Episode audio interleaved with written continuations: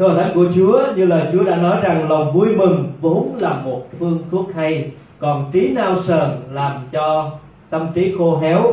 Cho nên chúng ta thấy rằng Chúa nói về lòng vui mừng là một phương thuốc hay, lòng vui mừng là điều mà Chúa muốn đem đến cho đời sống của mỗi chúng ta. Và tôi thiết nghĩ rằng hơn ai hết, cơ đốc nhân phải là những người có lòng vui mừng nhất so với những người từng sống trên đất này vì vậy chúng ta buổi sáng nay chúng ta sẽ đến với lời của Chúa để tìm thấy sự vui mừng ở trong Chúa là như thế nào. Ở trong cuộc sống của chúng ta thì có rất nhiều điều để cướp mất niềm vui của chúng ta. Có thể kể đến đó là hoàn cảnh là một trong những kẻ cướp lấy niềm vui của chúng ta. Có thể hoàn cảnh thay đổi, hoàn cảnh không thuận lợi, hoàn cảnh không như kế hoạch, không như mong đợi có thể lấy mất niềm vui. Hoặc là một kẻ cướp khác đó là người khác những đối tượng khác những người chung quanh chúng ta cũng là những người có thể thường xuyên lấy mất niềm vui. Đôi khi tôi thấy rằng những người làm cha làm mẹ cũng thường khuyên xuyên bị con cái của mình quấy rầy và lấy mất niềm vui ở trong một khoảnh khắc nào đó. Hoặc là người những người xung quanh của mình đem lại những cái điều không tốt cho mình những tin tức không tốt những ý nghĩ không tốt những lời nói tiêu cực làm cho mình đánh mất niềm vui. Hay là một kẻ tính cấp, cấp niềm vui khác nữa đó chính là vật chất. Ờ, vật chất nhu cầu của cuộc sống có những lúc đầy đủ, có những lúc khó khăn, có những lúc thiếu thốn, có những lúc kinh tế không như mong đợi đã đánh mất niềm vui của chúng ta. Và một trong những kẻ cướp cuối cùng mà tôi có thể nghĩ đến đó là sự lo âu, sự lo lắng của đời này làm cho chúng ta đánh mất niềm vui của chính mình sự lo lắng. Đôi khi chúng ta đang có những cái niềm vui trong cuộc sống, vui với những tin tức tốt lành đang xảy đến trong cuộc đời của mình, nhưng đồng thời lại có những tin xấu xảy đến. Đồng thời có những sự lo lắng cho ngày mai, cho tương lai, cho con cháu của mình, cho một người nào đó, hay là cho một nan đề nào đó. Sự lo lắng cũng đánh mất niềm vui. Và đó có thể là bốn tên cướp tiêu biểu thường xuyên lấy mất niềm vui của chúng ta mỗi ngày trong cuộc sống nhưng buổi sáng nay tôi muốn giới thiệu cho hội thánh một người đầy sự vui mừng. Và ông có thể được gọi là sứ đồ vui mừng. Ông đã có niềm vui trọn vẹn ở trong Chúa. Dù hoàn cảnh ra sao, dù mọi việc xung quanh xảy ra như thế nào, ông vẫn có một niềm vui đầy trọn ở trong Chúa. Và chúng ta sẽ tìm thấy điều đó qua chính nét là lời giới thiệu và chào thăm. Ở đây Phaolô nói rằng Phaolô và Timôthê đầy tớ của Đấng Christ Giêsu mở đầu lời giới thiệu, ông giới thiệu mình là một đầy tớ của Đấng Christ Giêsu và tôi thiết nghĩ đây là điều mà Phaolô vui thích để giới thiệu về chính mình. Ông có thể nói về chính mình với nhiều cái lý lịch về nền tảng, về xuất thân, về quốc tịch, về nhiều điều đáng tự hào của mình nhưng Phaolô không chọn để kể ra những điều đó. Nếu để giới thiệu về chính mình, ông ông giới thiệu một từ ngắn gọn mà thôi. Đó, tôi chính là đầy tớ của Đấng Christ. Và đây có giới thiệu Timothée nữa, bởi vì Timothée là người đã theo Phaolô ở trong hành trình truyền giáo thứ hai và là người chứng kiến hội thánh Philip được thành lập và Timothy cũng đang ở cạnh Phaolô cho nên ông viết thư này và nói với hội thánh Philip có Timothy đang ở đây và tôi cùng Timothy là đầy tớ của Đấng Christ. Gửi lời chào thăm các thánh đồ trong Đấng Christ à, tại hội thánh Philip cùng quý giám mục à, và chấp sự. Sau đó là lời chào thăm quen thuộc của nhiều bức thư của Phaolô đó là cầu xin Đức Chúa Trời Cha của Chúa chúng ta là Đức Chúa Jesus Christ ban ân điển và bình an cho anh em ân điển và bình an là hai lời chào thông thường nhất của dân Hy Lạp và dân Do Thái. Từ ân điển là người Hy Lạp chào nhau từ Do Thái từ bình an Salom là người Do Thái chào nhau. Và Phaolô kết hợp cả hai từ này lại trong à, trong thư của mình trong lời chào thăm của mình với một ý nghĩa đặc biệt hơn ân điển ở đây với người Hy Lạp đó là những cái điều tốt lành mà họ nhận được. Nhưng mà Phaolô nói về ân điển, đó là tin lành là phúc âm của Chúa, sự cứu chuộc của Chúa dành cho mỗi cuộc đời của chúng ta không xứng đáng. Bình an đó là sự giải hòa của chúng ta với Chúa. Ông kết hợp hai lời chào lớn của hai quốc gia để gửi cho tín hữu của mình và nói rằng đây là lời chào đặc biệt. Chúng ta nhận được, có được, đó là bởi qua Chúa cứu thế Giêsu của chúng ta. Và sau đó thì ông bước vào nội dung của bức thư. Và chúng ta sẽ học cùng với nhau từ câu 3 đến câu 6 buổi sáng nay với ba điều. Ba điều mà Phaolô rất vui mừng và ông thể hiện trong nếp sống của mình và nó bày tỏ qua điều mà ông gửi đến hội thánh Philip. Câu số 3 mỗi khi nhớ đến anh em thì tôi cảm tạ Đức Chúa Trời tôi. Điều thứ nhất đó là tôi cảm tạ. Điều thứ nhất đó là Phaolô nói với chúng ta trong sự vui mừng của ông ông nói về tôi cảm tạ mỗi khi nhớ đến anh em thì tôi cảm tạ Đức Chúa Trời tôi. Chúng ta rất ấn tượng với nếp sống của Phaolô vì vì tinh thần của ông và đức tin của ông nơi Chúa hiện tại thì ông đang bị cầm tù. Ông ở trong nhà tù La Mã và ông nói rằng tôi nhớ đến anh em. Ông không nghĩ đến chính mình, không lo lắng cho hoàn cảnh của mình, nhưng ông nhớ đến anh em, nhớ đến hội thánh Philip, nghĩ đến những người khác những người mà ông đã đem phúc âm đến cho cuộc đời của họ, ông nghĩ đến những người đó và khi nghĩ đến thì tôi cảm tạ. Khi nghĩ đến hội thánh Philip thì Phaolô cảm tạ. Khi nghĩ về hội thánh Chúa thì ông cảm tạ. Anh em nói rằng tôi cảm tạ Đức Chúa Trời tôi. Có thể là ông sẽ cảm tạ nhiều điều khác nữa về hội thánh, về sự tăng trưởng, về sự phát triển, về nhiều điều về hội thánh, nhưng mà điều trên hết và trước hết khi nghĩ đến hội thánh để chúng ta cảm tạ, đó là cảm tạ đức chúa trời. Vì sao? Vì chính chúa, ông nhớ lại câu chuyện của mình, hành trình truyền giáo của mình. Chính chúa đã kêu gọi ông trong một khải tượng đã đến philip. Chính chúa là đã thành lập hội thánh philip. Chính chúa là đã làm cho hội thánh của ngài lớn lên. Và ông nói điều đó ở trong một thứ tính khác, đó là người này trồng, người khác tưới, nhưng mà đức chúa trời làm cho lớn lên. Cho nên khi cảm tạ Chúa về hội thánh, thì chúng ta cảm tạ về Đức Chúa Trời những điều Ngài làm vì có Ngài mới có hội thánh của Ngài. Cho nên khi chúng ta nghĩ về hội thánh tức là nguồn sáng quận 7 chúng ta đã có với nhau hành trình 7 năm chúng ta có cảm tạ Chúa về hội thánh hay không? Chúng ta phải biết rằng hội thánh là một nơi đặc biệt vô cùng. Nó không giống với bất cứ một tổ chức, một đoàn thể nào cả nếu ở tại trường học thì chúng ta thấy ở tại nơi đó sẽ có những người cùng độ tuổi với nhau nếu ở tại công ty thì chúng ta thấy ở tại nơi đó sẽ có những người cùng nghề nghiệp với nhau. Nếu ở tại một câu lạc bộ nào đó, chúng ta sẽ thấy tại đó sẽ có những người cùng sở thích với nhau. Nhưng mà ở hội thánh thì khác. Không có cùng tuổi, không cùng sở thích, không cùng nghề nghiệp, không cùng miền quê và không cùng lối sống hay là không cùng nhiều cái lắm, có rất nhiều điều. Không cùng với nhau, rất nhiều điều khác biệt với nhau. Nhưng mà Chúa lại nói rằng không có chỗ nào hiệp nhất, trọn vẹn, yêu thương đầy đủ cho bằng hội thánh của Ngài. Đó là điều đặc biệt của hội thánh. Vì Chúa nói rằng Ngài đã chết thay cho hội thánh, Ngài khai sinh hội thánh, Ngài thành lập hội thánh cho nên bởi cái đó khi Phaolô nghĩ về hội thánh, anh em nói rằng khi tôi nhớ đến anh em, nhớ đến hội thánh Philip thì tôi cảm tạ Đức Chúa Trời tôi. Và tôi muốn khích lệ hội thánh Chúa điều này.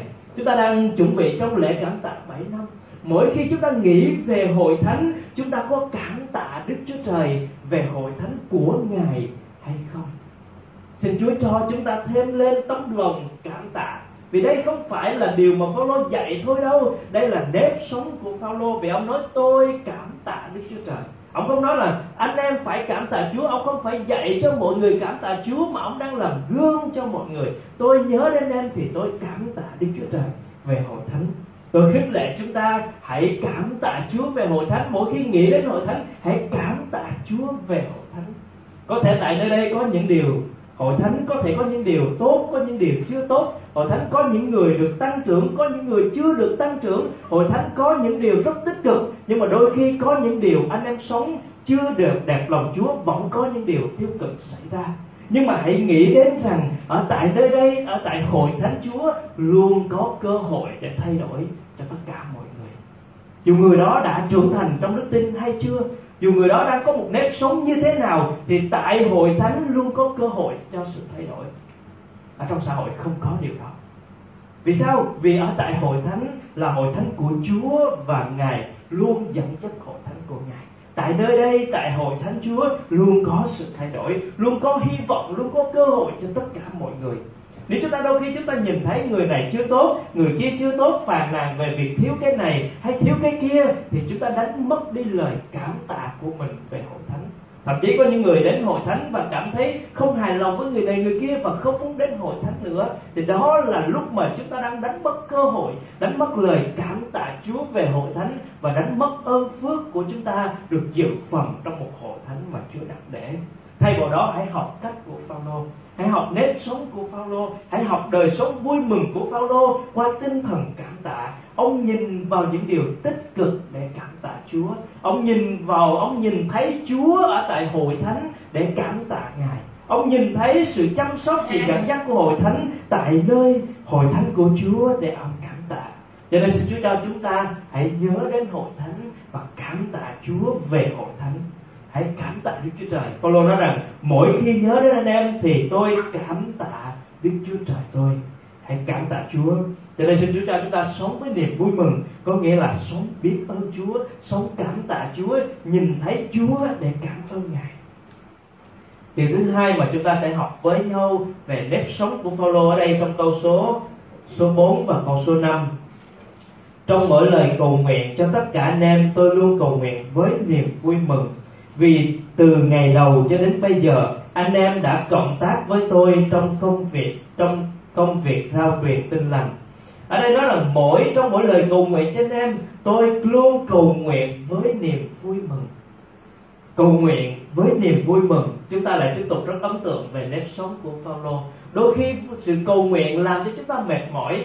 Đôi khi nghĩ về một người nào đó để chúng ta cầu nguyện cho họ, đôi khi làm cho chúng ta mất vui bởi vì người đó từng gây tổn thương cho mình người đó từng gây khó chịu cho mình. Khi nghĩ về một uh, những tín hữu trong hội thánh chúng ta cầu nguyện đôi khi điều đó làm mất vui trong đời sống của chúng ta. Nhưng mà với Phaolô thì hoàn toàn ngược lại. Phaolô nói rằng trong mỗi lời cầu nguyện mà cầu nguyện cho tất cả anh em ông không có cầu nguyện cho một số người trong hội thánh Philip thôi đâu. Ông cầu nguyện cho tất cả mọi tín hữu và ông nghĩ đến từng người ông cầu nguyện cho từng người thì đó lại là niềm vui của Phaolô. Tôi luôn cầu nguyện với niềm vui mừng điều gì làm cho Phaolô vui mừng ở trong sự cầu nguyện? Ông nói trong câu tiếp theo đó là, vì từ ngay, vì ngay từ, vì từ ngày đầu cho đến bây giờ anh em đã cộng tác với tôi trong việc trao truyền tin lành. Từ đầu đến giờ ông đang ôn lại kỷ niệm của hành trình 10 năm với hội thánh Philip. Ngay từ những ngày đầu đó, ông đã thấy được sự tăng trưởng vì hội thánh Philip cộng tác với ông trong việc trao truyền tin lành hội thánh Philip cộng tác với ông có nghĩa là cùng đồng công với ông. Họ tiếp tục trao truyền tin lành và cũng có thể nói rằng hội thánh Philip là một hội thánh trong những hội thánh rất ít để cộng tác tài chính với Phaolô trong việc dân hiến cho chức vụ của Phaolô. Và ông vui mừng vì sao? Vì không phải là vì số tiền mà họ quyên góp thôi đâu, nhưng mà vì tấm lòng của họ đặt để trong sự dân hiến cho chức vụ đó cho nên sự dâng hiến cho chức vụ mà Phaolô đang nói đến ở trong thư này ông có đề cập ở phần sau đó, cũng là một điều rất là khích lệ và dạy dỗ chúng ta. Nhưng mà ở đây trên hết thì chúng ta thấy về đời sống của Phaolô, đó là cầu thay. Cầu thay cho những người khác, cầu thay với một tấm lòng của sự vui mừng, cầu thay cho từng người, cầu thay với một niềm vui. Vì đó là điều mà Phaolô đã sống, vì ông có Chúa ở trong đời sống của mình vì ông có đấng Christ ở trong đời sống của ông ông để Chúa là trọng tâm của cuộc đời của mình, cho nên ông vui mừng được cầu nguyện cho những người khác, vì ông biết rằng Chúa cũng đang cầu thay cho những người đó nữa. Cho nên ông sống gần với tấm lòng của Chúa, sống theo tấm lòng của Chúa, vì chúng ta biết rằng, chúng ta nói rằng Chúa Giêsu ngày ngồi bên phải Đức Chúa Trời để cầu thay cho chúng ta. Và Phaolô sống với tấm lòng của Ngài để cầu thay cho những tín hữu Philip và cầu nguyện trong một niềm vui mừng đó cho nên xin Chúa giúp đỡ để chúng ta cũng hiểu được sự vui mừng ở trong sự cầu nguyện để chúng ta cầu thay cho nhau. Nên điều thứ hai mà chúng ta học với nhau buổi sáng nay đó là tôi cầu thay. Tôi cầu thay. Đôi khi cầu thay, chúng ta cảm thấy nó là một gánh nặng vì đến chấp chứa những nan đề của những người khác vào trong đời sống của mình, vào trong lời cầu nguyện của mình, nó có thể là một gánh nặng nhưng mà đôi khi chúng ta cũng sẽ cầu thay có thể đó là một cái điều gì đó rất khó khăn. Bởi vì chúng ta cảm thấy không thích người này không hài lòng với người kia bất mãn với người nọ thì rất khó để đem họ đến lời cầu thay. Nhưng nếu chúng ta không đem họ vào trong lời cầu nguyện của chúng ta với trước cái ngai thiên của Chúa, ngai âm điện của Chúa thì chúng ta rất dễ để đem họ đến trước tòa án của sự phán xét hoặc là tòa án của sự kiện cáo nếu chúng ta không bằng lòng về một người nào đó trong hội thánh, thì chúng ta chỉ có hai trường hợp thôi. Một đó là dùng tình yêu của chúa để đem họ đến ngôi ân điện của chúa cầu thay để chúa sửa đổi họ. Hai là đem họ đến trước tòa án để kiện cáo họ, phán xét họ. Nhưng mà chúng ta không, Chúa không muốn chúng ta phán xét ai cả, hay là kiện cáo ai cả. Chúa muốn chúng ta đem tình yêu đến để cầu nguyện cho tất cả mọi người. Và Phaolô nói là, tôi cầu nguyện cho tất cả anh em với niềm vui mừng và xin Chúa cho chúng ta tìm thấy niềm vui ở trong sự cầu thay cho những người khác. Điều này khó nhưng mà chúng ta phải học để học giống như Phaolô. Mỗi một ngày để tập cầu nguyện cho ai đó và tìm thấy niềm vui ở trong sự cầu nguyện đó. Có một câu chuyện kể về một người nữ y tá à, chăm sóc bệnh nhân và cô đã dạy cho những bệnh nhân của mình biết cầu nguyện và có một ờ, một lần thì cô dạy cho một người à, người nam bệnh nhân của mình à, trong sự cầu nguyện cầu thay cho người khác. Và điều đó đã thay đổi cuộc đời của người đàn ông này. Ông ta từ chỗ chán nản bất mãn với tất cả mọi người đã trở đã trở nên một người vui vẻ. À, cô dùng bàn tay của mình à, với năm ngón tay để dạy về sự cầu nguyện. Cô nói rằng ngón thứ nhất là ngón cái ngón lớn nhất và ngón gần cô nhất cho nên ngón này thì cô nhớ đến những người gần gũi với mình nhất, những người yêu thương mình nhất để cầu thay cho họ.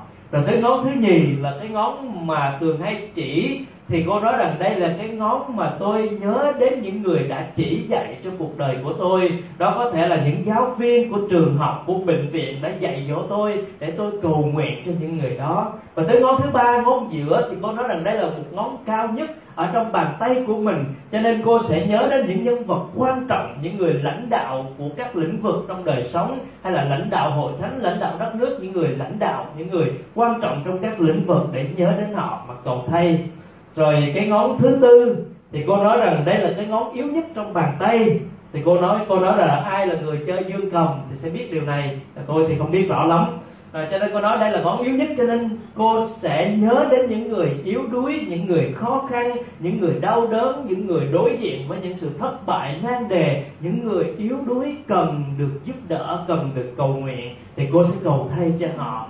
Và cuối cùng ngón út ngón nhỏ nhất ít quan trọng nhất thì cô nói rằng, đó là tượng trưng cho chính mình tôi. Tôi sẽ cầu nguyện cho chính mình tôi. Nhưng mà đặt để mình vào cuối cùng ở trong sự cầu thay đó. Cho nên đây cũng là một điều để nhắc nhở chúng ta trong đời sống cầu nguyện. Nếu chúng ta không biết bắt đầu từ từ đâu cầu nguyện cho ai, cầu thay cho ai, không biết cầu nguyện cho ai ngoài cầu nguyện cho chính mình thôi, thì chúng ta có thể nhớ đến bàn tay năm ngón của mình. Cũng rất là dễ để chúng ta có thể bắt đầu hình dung và cầu nguyện, cầu thay cho những người khác để học theo Phaolô ông vui mừng ở trong Chúa và cầu nguyện cầu thay là một trong những điều khiến ông vui mừng thì cầu nguyện chính là đỉnh cao của đời sống tương giao với Chúa và cầu thay có một người nói rằng đó là đỉnh cao trong sự cầu nguyện cho nên xin Chúa giúp đỡ chúng ta sẽ trở nên một người cầu thay để học theo Phaolô, cầu thay cho những người khác, cầu thay cho hội thánh. Ông nhớ đến hội thánh Philip và cầu thay cho hội thánh của Ngài. Tôi thiết nghĩ rằng trong một hội thánh thì Chúa đặt để nhiều người với nhiều vai trò, nhiều lĩnh vực, nhiều ân tứ khác nhau. Có thể là trong số hội thánh chúng ta đây có một vài người đàn rất giỏi, một số người khác hát rất hay, một số người khác nấu ăn rất ngon, hay là một số người khác thì hướng dẫn rất tốt hay là một số người khác giỏi trong việc chăm sóc nâng đỡ khích lệ những người khác nhưng mà có một điều mà tôi thiết nghĩ rằng tất cả chúng ta cùng cùng làm được không phải ai cũng hát được, không phải ai cũng đàn được, không phải ai cũng nấu ăn ngon, không phải ai cũng hướng dẫn tốt. Nhưng mà có một điều ai cũng làm được, đó là cầu thay cho một thánh của ngài. Chúng ta đã đi với nhau 7 năm rồi. Chúng ta đừng có than phiền vì những gì chưa được, nhưng hãy cảm tạ Chúa vì những gì Chúa đã ban cho. Và hãy cầu thay cho hội thánh mỗi khi nghĩ đến hội thánh. Thay vì nghĩ đến hội thánh, cảm thấy điều này chưa tốt, điều chưa chưa có, thì hãy cầu thay cho hội thánh hội thánh của Chúa. Học theo Phaolô để cầu thay cho hội thánh đó là điều tốt nhất và điều mà mỗi chúng ta đều làm được. Không có ai không làm được cả. Và hãy trở thành một người làm tốt nhất trong vai trò cầu thay cho thánh của Chúa. Tôi khích lệ mỗi chúng ta hãy nhớ đến hội thánh của Ngài bằng sự cầu thay và cuối cùng, điều Phaolô nói đây, điều thứ ba, bày tỏ trong nếp sống của ông, đó là tôi tin chắc. Câu số 6 tôi tin chắc rằng đấng đã bắt đầu làm việc lành trong anh em sẽ làm trọn việc ấy cho đến ngày của đấng Christ Jesus vì tôi tin chắc, Phaolô nói rằng tôi tin chắc, cho nên tôi muốn hỏi hội thánh của Chúa, chúng ta có tin chắc rằng mình thật sự là người tin Chúa trọn vẹn hay không? Và nếu câu hỏi thứ hai thì tôi xin mượn một câu hỏi của y để tôi hỏi rằng, chúng ta có tin chắc rằng một ngày nào đó khi mình qua đời, mình được về thiên đàng ở với Chúa không? Có thể là câu trả lời có thể là dễ, đôi khi chúng ta trả lời, tôi tin chắc. Nhưng mà chúng ta có bình an và có xác quyết điều đó trong tấm lòng của mình hay không? Bởi vì đây là câu quan trọng của cuộc đời của chúng ta và đây cũng là câu then chốt của niềm vui chúng ta. Nếu không trả lời được câu này, không chắc chắn và không bình an trong tấm lòng của chúng ta khi trả lời, thì phần còn lại của niềm vui sẽ không có trong cuộc đời của chúng ta vì bí quyết của niềm vui mừng đó là ông chắc chắn rằng ông được sự cứu rỗi ở trong Chúa khi Ngài đã ấn chứng cho cuộc đời của ông. Bắt đầu từ khi một người tin Chúa thì Ngài sẽ làm trọn vẹn trong cuộc đời người đó, đó cho đến ngày của Chúa của Thế Giêsu trở lại.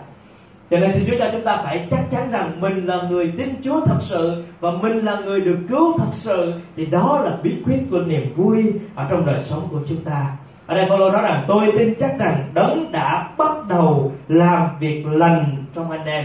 Ở đây việc lành đây là nói về sự cứu rỗi, nói về công tác cứu chuộc của Chúa Giêsu ngài đã bắt đầu làm việc lành trong anh em sẽ làm trọn việc ấy. Ngài làm trọn, làm hoàn tất việc ấy cho đến ngày của Đấng Christ Giêsu ở trong Kinh Thánh có rất nhiều lần dùng cái chữ ngày của Đấng Christ, nói về ngày Chúa trở lại, ngày tái lâm, ngày mà chúng ta sẽ chung nhau nhóm tại thiên đàng ngày mà chúng ta sẽ được đoàn tụ với Chúa, ngày mà chúng ta sẽ dự tiệc cưới chiên con, ngày mà chúng ta được gặp mặt Chúa, mặt đối mặt, ngày mà chúng ta được vinh hiển vẹn toàn. Và kinh thánh dùng từ ngày của Đấng Christ để nói về ngày đó.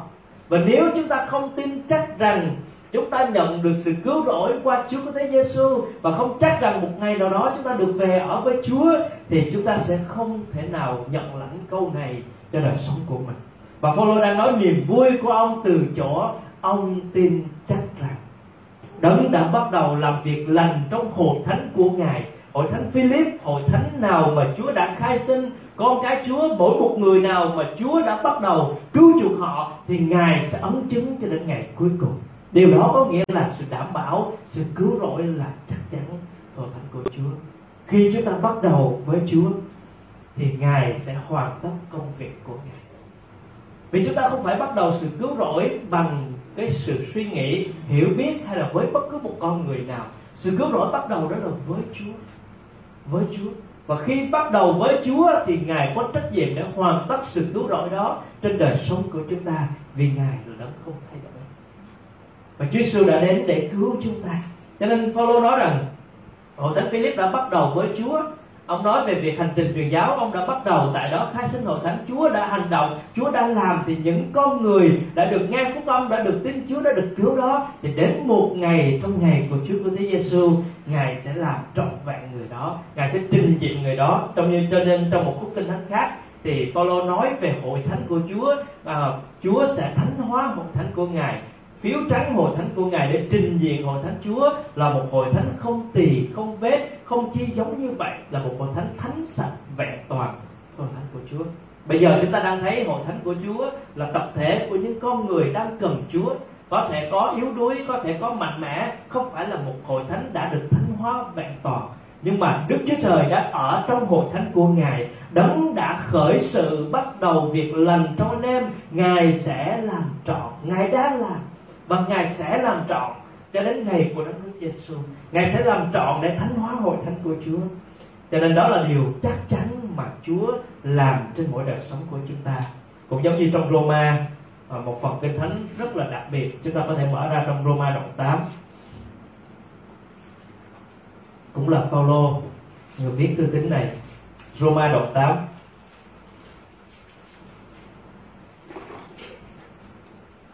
câu 28 cho đến câu 30